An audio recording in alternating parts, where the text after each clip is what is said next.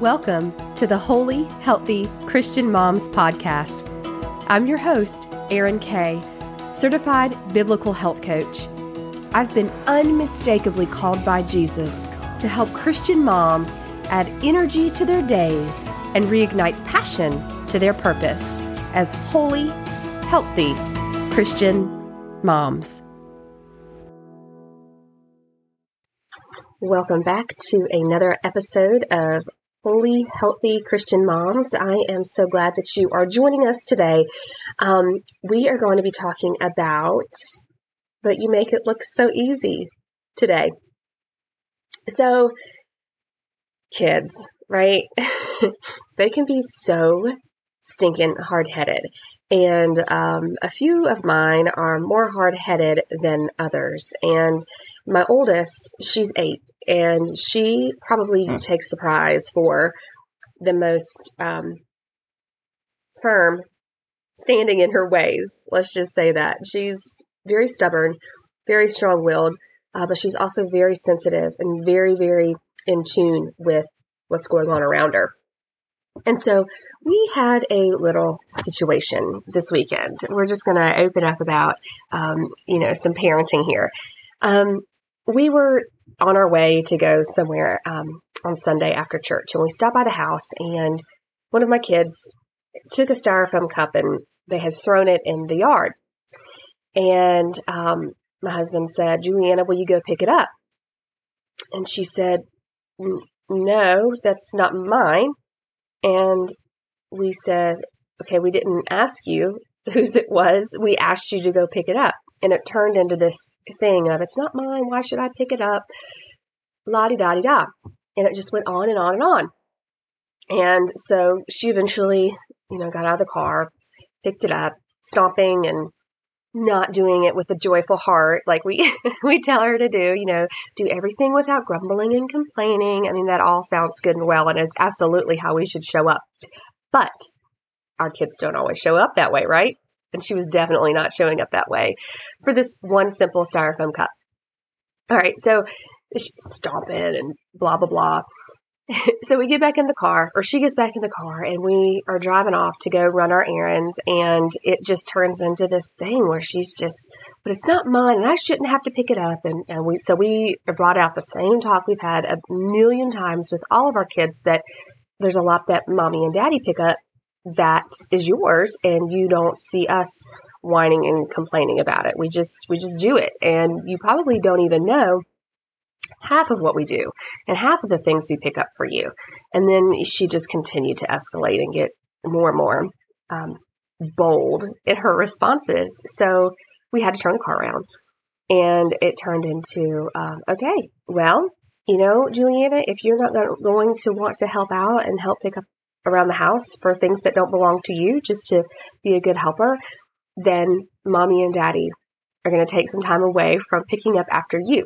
And your consequence for your actions and for your attitude about it is you are now responsible for the next several days of, of everything. You're responsible for doing all of your dishes.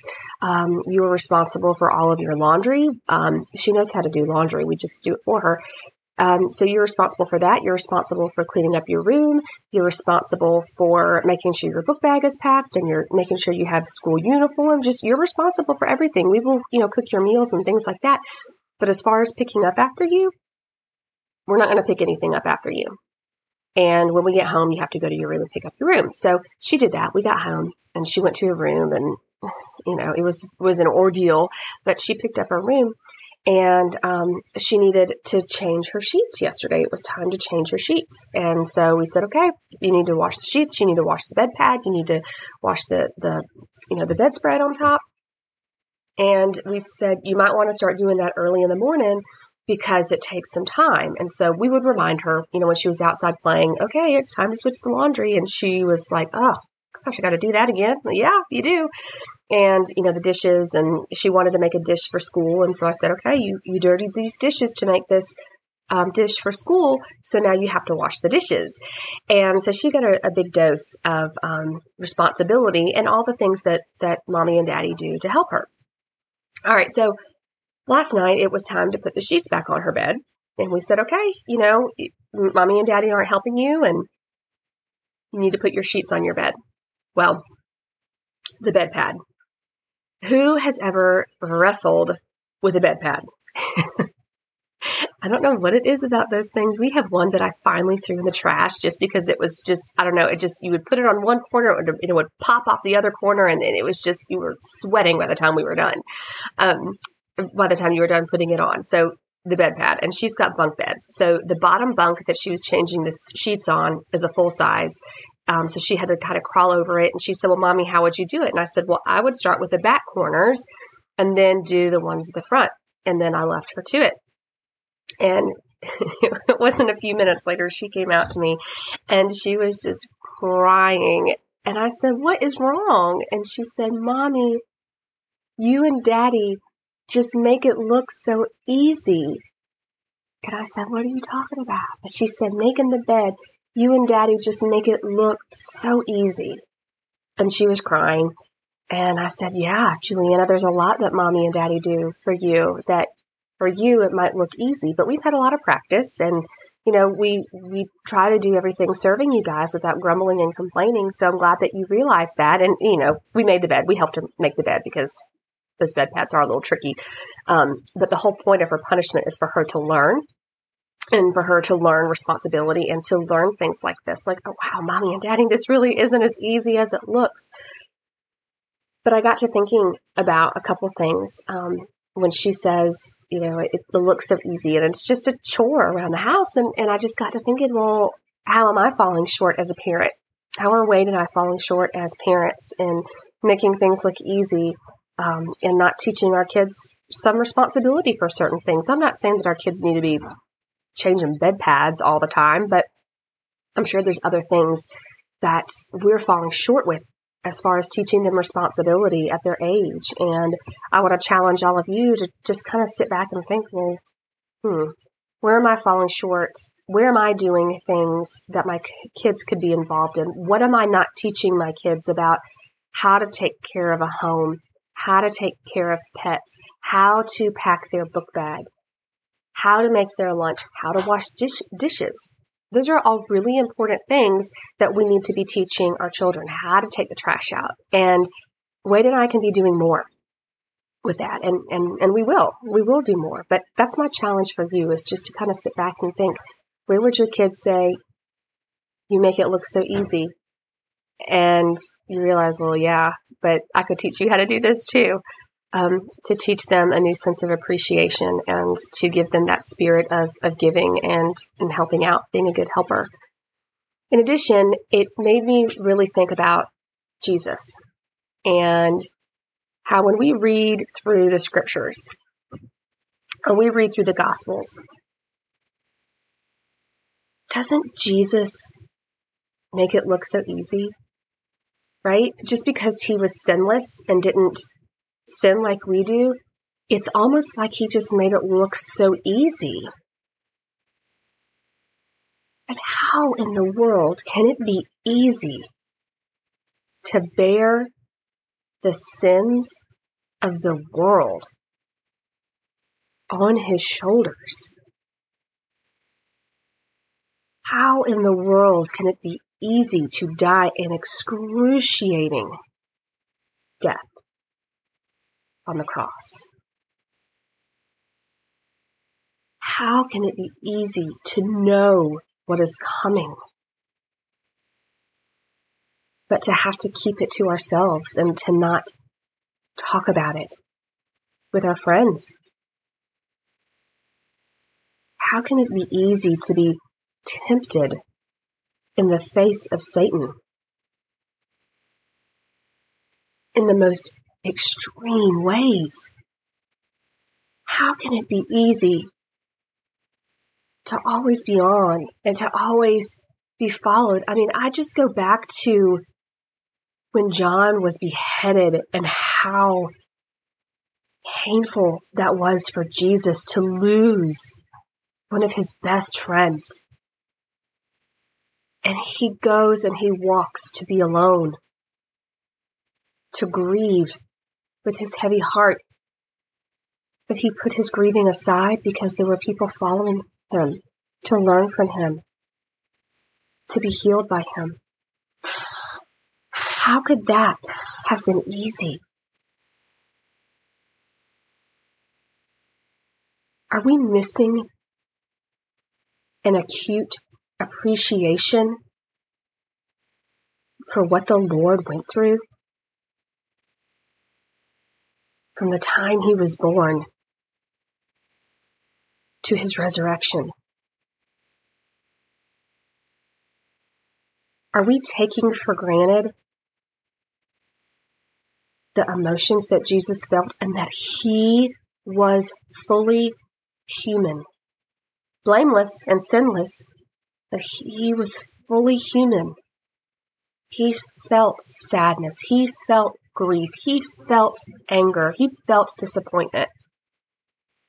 He felt, but never sinned. Because of his love for us, because of the greater purpose of the gospel.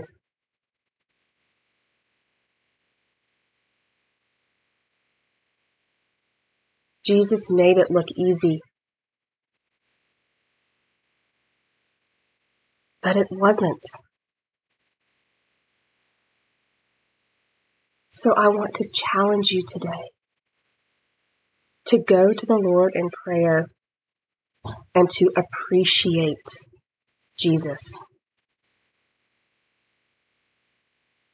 for the suffering as a human being that we take for granted as being easy.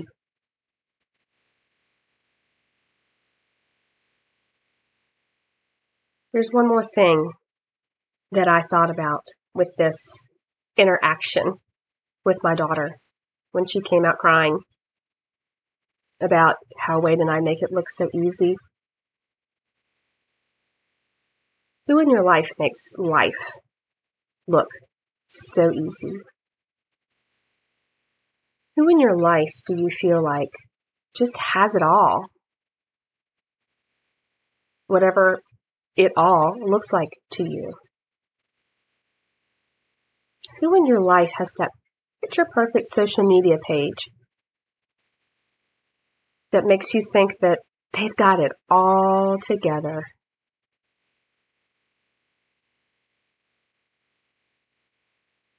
If you were to sit down and have a conversation with that person about all the things that appear to you to be so easy, I bet they would have a different story. We're looking through our lens of their life, not their lens of their life. And their lens is probably very different. There might be some things that look really easy, and maybe they are easy for that person. But you don't know what came before that. You don't know if there was an immense pain or loss that taught them to let it go, not take things so seriously, to live simpler, to have an appreciation for the everyday. You don't know. In James 4, starting at verse 1, it says, What causes fights and quarrels among you? Don't they come from your desires that battle within you? You want something, but you don't get it. You kill and covet, but you cannot have what you want. You quarrel and fight. You do not have because you do not ask God. When you ask, you do not receive because you ask with wrong motives, that you may spend what you get on your pleasures. Hmm. So, what you're asking for, are you asking for with the right motives? Or are you asking because you're coveting what someone else has? Verse 4 You adulterous people, don't you know that friendship with the world is hatred toward God. Anyone who chooses to be a friend of the world becomes an enemy of God. Or do you think Scripture says without reason, that the Spirit He caused to live in us envies intensely. But He gives us more grace. That is why Scripture says God oppresses the proud, but gives grace to the humble. Don't you know that God's grace was surrounding the heart of my precious child when she came weeping to me? So vulnerable, saying, Mommy, you make it look so easy. That's humility. Being honest and open. And that little child, I just scooped her up and hugged her and told her how much I loved her. Because that's the lesson that I'm really wanting her to see through this consequence, the consequences of her actions. I'm wanting her to see God more, and I'm wanting her to honor Him more through her actions and through her words. Verse 7 Submit yourselves then to God. Resist the devil, and he will flee from you. Come near to God, and he will come near to you. Wash your hands, you sinners, and purify your hearts, you double minded. Grieve, mourn, and wail. Change your laughter to mourning and your joy to gloom. Humble yourselves before the Lord, and he will lift you up. Brothers, do not slander one another. Anyone who speaks against his brothers or judges him speaks against the law and judges it. When you judge the law, you are not keeping it, but sitting in judgment on it. There is only one lawgiver and judge, the one who is able to save and destroy. But you, who are you to judge your neighbor?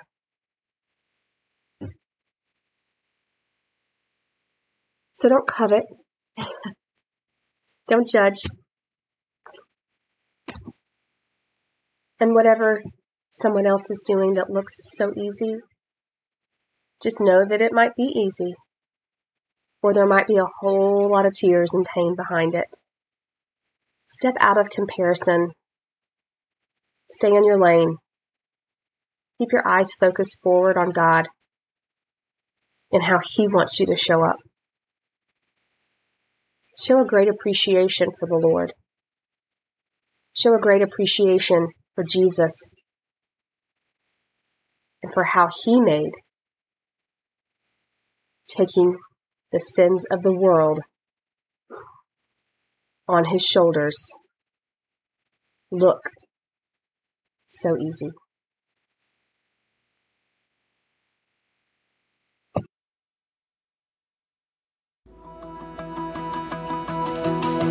Thanks for tuning in today. If you'd like to find out more information on how to be a holy, healthy Christian mom through free practical advice, group programming, and paid one on one coaching, find us on Facebook in the group Holy, Healthy Christian Moms or check out my website, therootedhealthcommunity.com. I look forward to seeing you soon.